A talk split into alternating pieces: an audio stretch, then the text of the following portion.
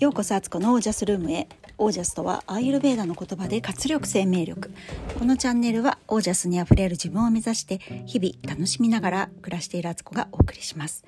皆さんこんばんは、えー、5月26日木曜日現在20時8分です。今日もねなかなか暑い日でしたよね。もう半袖でもいいんじゃないかっていう感じで。あの午前中ちょっと出かけてた美容院行ってたんですけど、え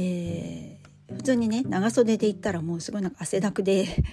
で美容院着いた時にはね歩いて行ったんでね美容院着いた時はねこう頭の中こうね髪の毛最初にこう今の髪型を見てくれてどんな風にしますか？って話する時にね美容師さんがこう髪を触ってくれるんですけど もうなんか中の方が湿ってるからもうごめんなさいみたいな気持ち悪いですよねって人がねこう汗かいた髪をね触るのってすごい多分嫌だと思うんですよ。もうそんな状態で。いや暑かったです。なので帰宅してからね午後は今度はあの長女がテストが終わって早く帰ってきてたのでちょっと買い物にねどうしても連れてってほしいということで出かけたんですけどその時はもう私あの去年の夏ねもう着倒して毎日ユニフォームのように着ていた黒のねノースリーブのワンピースがあるんですけどもうそれを着てねでもさすがにちょっとノースリーブは早すぎるっていう感じだったんでその上にあの目の目目が粗いねカーディガンを着てねあの行ったんですけどもそれそれでちょうどいいぐらいのね気候でしたね。はい、ということで今話したみたいに今日髪型を変えました。髪をだいたいボブぐらいの長さに切ってでデジタルパーマをねかけてもらって、えー、軽い感じになってねでスタイリングも多分これそんなに難しくないのでよかったって感じですねもうなんせねあの髪を洗ってドライヤーで乾かすのがもう長いとねもう面倒くさすぎて 時間かかりすぎてそれがねネックだったしこれから本当こうやって暑くなってくるとそんなやってたらねもう洗面所で倒れそうみたいな感じなのでね短くして、えー、すっきりした感じになりました。一応ねなんかこんな髪型みたいな見せたんですけどまあああいうねやっぱり映像で出てる髪型ってだいたいあのパーマヘアってなっててもコテでねやっぱり見栄えよくなってるから本当にやっぱその通りにするのは難しいんですって。まあ毎回言われるんですけどね見せるとね。あのもちろんもう「はい分かりました」って感じでもうお任せって感じですね。だいたいイメージはこんな感じであのあとはもうね美容師さんに私の髪質とかかかり具合とかでねパーマのねもうお任せしますって感じでねやってきました。えー結構ねアラフォーぐらいになってくるとどんな髪型にしたらいいのかって難しくなってきませんか？あの自分がしたい髪型と髪質と髪質もねかなりやっぱり若い頃と比べると変わってくるし白髪がとかねうねり毛がみたいな感じにもあと人によってはね髪の量がすごく減ってきちゃってボリュームがねなくなってきたみたいな人もいると思うし私はボリュームはね減ってないんですけど部分的にはやっぱりねあの生え際とかね頭頂部とかなんか前髪のあの分けてるとことかね薄くなってきてるのはね否めないなっていう感じですね。はいだからもうアラフィフどんな髪型したらいいのっていうねそれをねなんか自分がしたい髪型とできる髪型と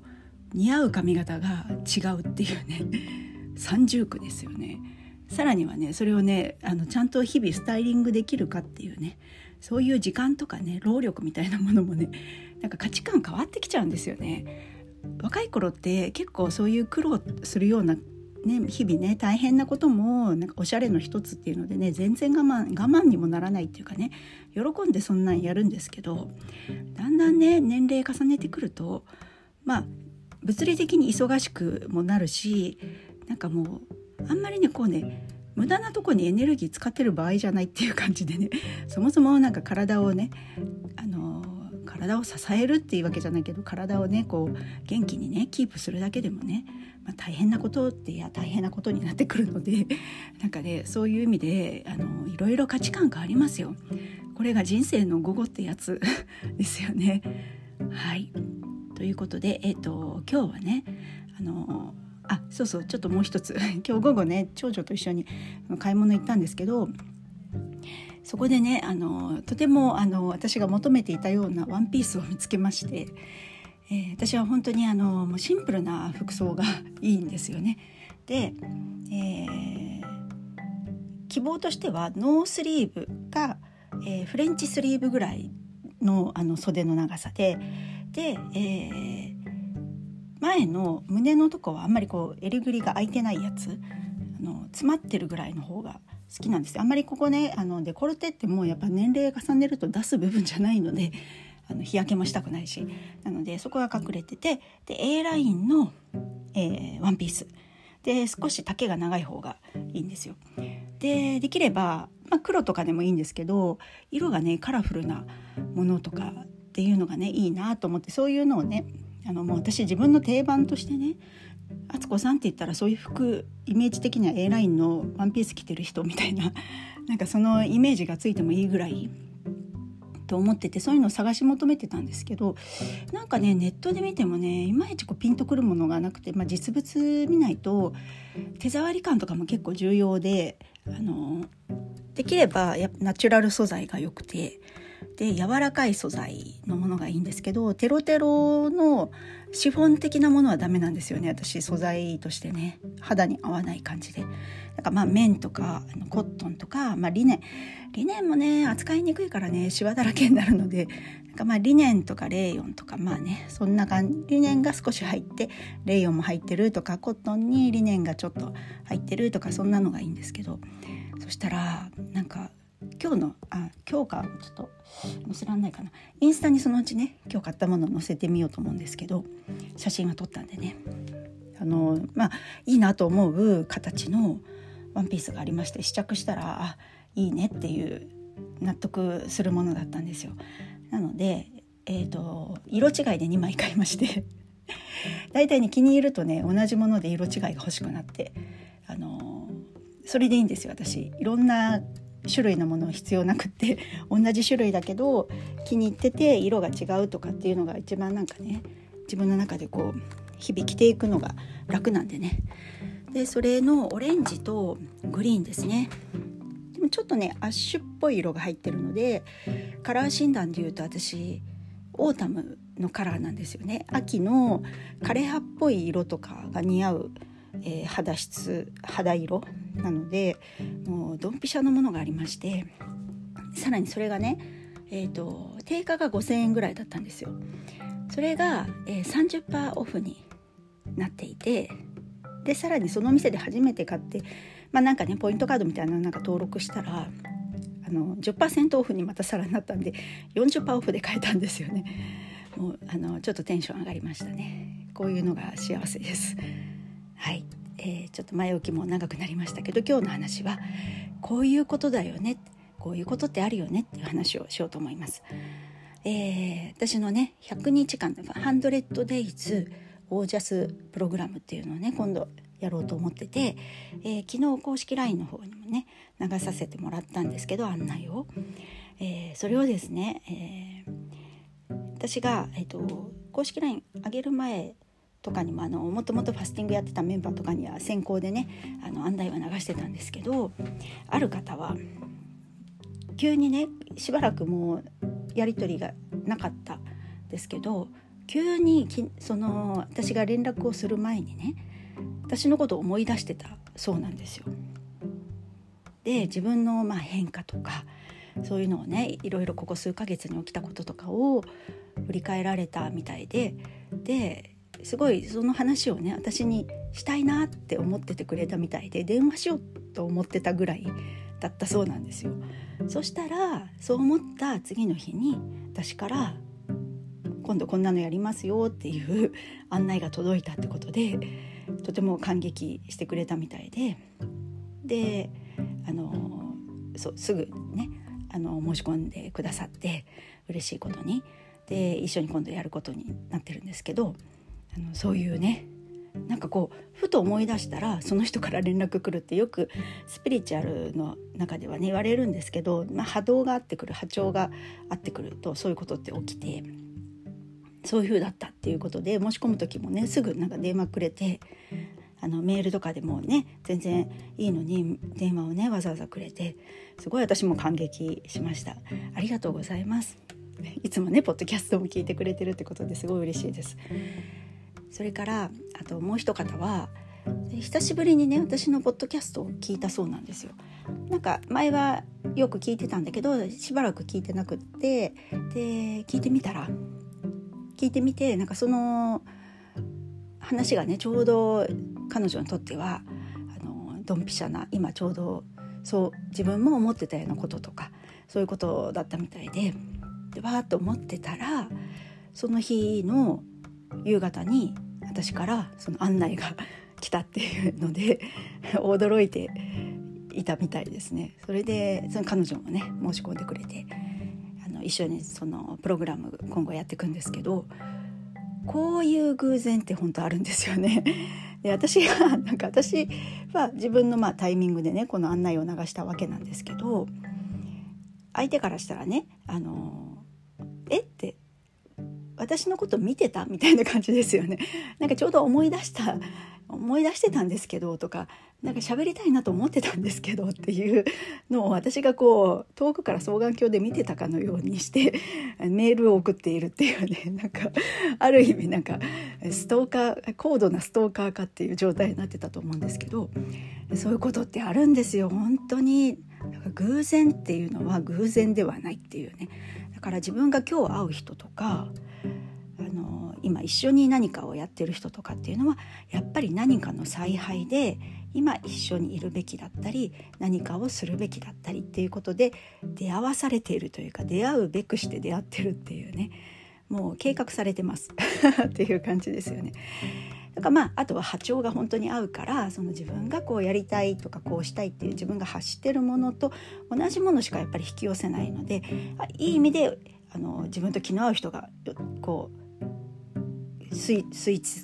吸い付き合ってっていうかね あのこう出会ってとかもあるし逆に自分の波長が落ちてる時とかだとすごくそれでイライラしてるとかなんかこうメソメソしてしまってるとか言うとそこにちょうど波長が合う人がまたやってくるからそういう時ってやっぱりそういう意味ではいざこざが起きたりとか自分が今そういうもの発してますよって気づかされる相手との何かの出来事が起きたりもするんですよね。だったらやっぱりあんまり嫌な思いはしたくないじゃないですか。まあ、嫌な思いをしたりとかしてそこでまた気が付いていくって必要なそういう気づきになる出会いもあのパッと見ネガティブな出会いもあるんですけどで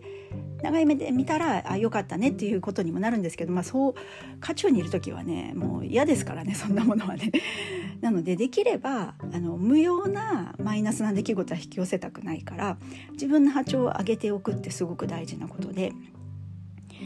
そういうのを日々ね自分のあの今どういう状態に自分がいるのかっていうのを気づいたりとかあの今じゃあそういうねあある意味ちょっとあんまり良くない状態だなと思ったらじゃあどうしたらこの自分の今の波長をねあの変えていくことができるかっていうっていうね自分のやっぱりこれも取扱説明書の一つなんですけどこういう風な気持ちになりやすい自分がいるっていうのを分かっている。でさらにそうなった時にはどうすると自分の自分がねまた上機嫌になれるとかテンションが変わるとかっていうなれるかっていう例えばそれはこの音楽を聴いたらなんとなく気分がさっと切り替えられるっていうものがあればそういう音楽ストックした方がいいしなんかこうむしゃくしゃしてる時っていつも気持ちの中で堂々巡りを起こしているからじゃあ、まあ、それを誰かに話してみるとか話すことでリリースできるっていう人もいるし書いてみようっていうので書き出したりとかしてねもうノートにひたすら書いたりとかね。ジャーナリングって今本当にあの素敵なね行動でいい行動だと思うんですけどそういうことをやるっていうね多くの人がね最近やってる人多いと思うんですけどそういうのをするとかもうあとはひたすらもう瞑想するとかね運動をしてみるとかなんかそういう自分はじゃあどうしたら気分が変えられるかっていうのを、まあ、トライアンドエラーでいろいろやってみてしっくりくるものをリストアップして残していくっていうねでまた同じような状況来たらそれを引き出してきてまたそれをやってみるっていう。本当にまあこれを自分の取説をねどれだけ解読しておくかっていうのが大事なことだと思うんですけどそんなことだと思うんですよね。だからそういう偶然ではないっていうねことです。で、えーと、ここで一つね、あのまあ、その偶然ではないっていうような出来事として、あのエピソードがあるんですけどうちのねあの長女が、あのまあ、いわゆる思春期でね、まあ、素敵なこう恋とかもしたりするわけですよ。それで、あのどうしたらいいのかなみたいなねそういうな話にこうなってたんですよこの間ね。でみんなであの子供3人と私とねちょうど夕ご飯終わった後でじゃあさちょっとカード引いてみようかみたいな感じでみんなそれぞれね今自分が思ってることとかこれってどうなんだろうと思うことをね心の中に思ってもらって1枚ずつこう引いてったんですよ。そしたら長女がねまずあのカードが出ましたと。まあ、そのカードはあのいろいろこう自分でジタバタするんじゃなくって今の状況を冷静にね静観してみなさいってで一回そこの問題問題っていうかそういう状況からあの自分を離れてその状況から話してみたらっていうようなカードだったんですよ。でその内容にね「ふむふむ」って言ってねすごい納得してたんですね。であの長男やって末っ子やってってまたそれぞれ違うあの違う相談っていうかこれについてっていうお題目とカードが出てねそれでまたやってでそしたら長女がもう一回もう一回やりたいともう一回ちょっとあの引いてくれないかって言ってやったんですよ。でカードもすごいあのカードを切ってねもうぐしゃぐしゃにしてあの、まあ、見えないですけどあの明らかにもう混ざり合っててっていう状態だったんですけど引いたらあのまた同じカード出たんですよね その最初に長女が引いたカードと。でもやっぱりもうこれしかないってことだよみたいなねさらにそのカードがねおじいさんがねちょっとあの波動の高そうなおじいさんがこう精霊みたいな感じの人が出ててなんかこのおじいさん言ってんじゃんみたいな感じになったんですよね。でまた数日経ってで長女があのそれをねあのまた弾いてみる。もう一回ちょっと弾いてみたらしいんですよ。またちょっとなんか悩み事じゃないけどこれってどうなのかなって。どうなんだろう。みたいな感じでね弾いたらしいんですよ。そしたらまたそのおじいさんのカード出てきたらしくて。もう長女はねあのオラクルカードってやつなんですけど私が使ってるやつはあのザ・マップってやつなんですけどね。そのオラクルカードあの何回引いても長女はそれしか出ないっていうね。もう全部実はそのおじいさんのカードしかないんじゃないかぐらいの勢いでねそれしか出なかったっていうね。だからこういうことは本当にあるんですよね。カードとかはよく本当正直に出てくれるし、まあ、引く人の正直な気持ち素直な気持ちに反応してくれるのでなんか横島な気持ちとかこうねあのこうなったらいいのにとかなんか今度こそこんなカード出てくれみたいな感じでやるとうまく波長が合わなくてカードとね、あのー、正確なカードが出なかったりはするんですけど、まあ、子供だからね結構素直にね多分引いたんだと思うんですよね。かもう3回出たらねもうグーの音も出ないっていう感じでねよかったじゃん。でもそのおじいさん言ってるわみたいなおじいさん守護霊じゃないみたいな感じでね。本当になんかこういうこと起きますのでなんか偶然は偶然でないっていうことを、あの、心のね片隅に置いておくと何かあった時に偶然なんかいつもこうなるんだよなとかなんかまあたまたまこうなったのかなとかって処理することもできるけどなんかこうそうじゃなくって本当に今これが必要だからこうなってるって思ったらまた自分の今の目の前の出来事の見方が変わってきたりもするかと思うのでそうするとねあの考え方とかじゃあどうしたらいいのかとか苦しいなと思ってたことが逆にふっと楽になったりねそういう考えを持つことでかななんて思うのであのそんな風にね状況を楽しんでもらえたら決してそういう状況ってあなたを苦しめるために起こってるわけじゃなくって何かを気づくためだったり自分の成長のためだったりとかするのでそうやって思ってねあの人生を楽しんでいくとあの絶対人生の中で辛いことってあるししんどいことあるし捉え方によっては全部しんどいみたいなね ことになるんですけどそういうね自分の全て自分のために起きてるって思うとなんかまた見えてくるもの違うんじゃないかなと思います。はいということで今日はこの辺で皆さんの暮らしは自ら光り輝いてオージャスにあふれたものです。オージャス偶然は素敵な贈り物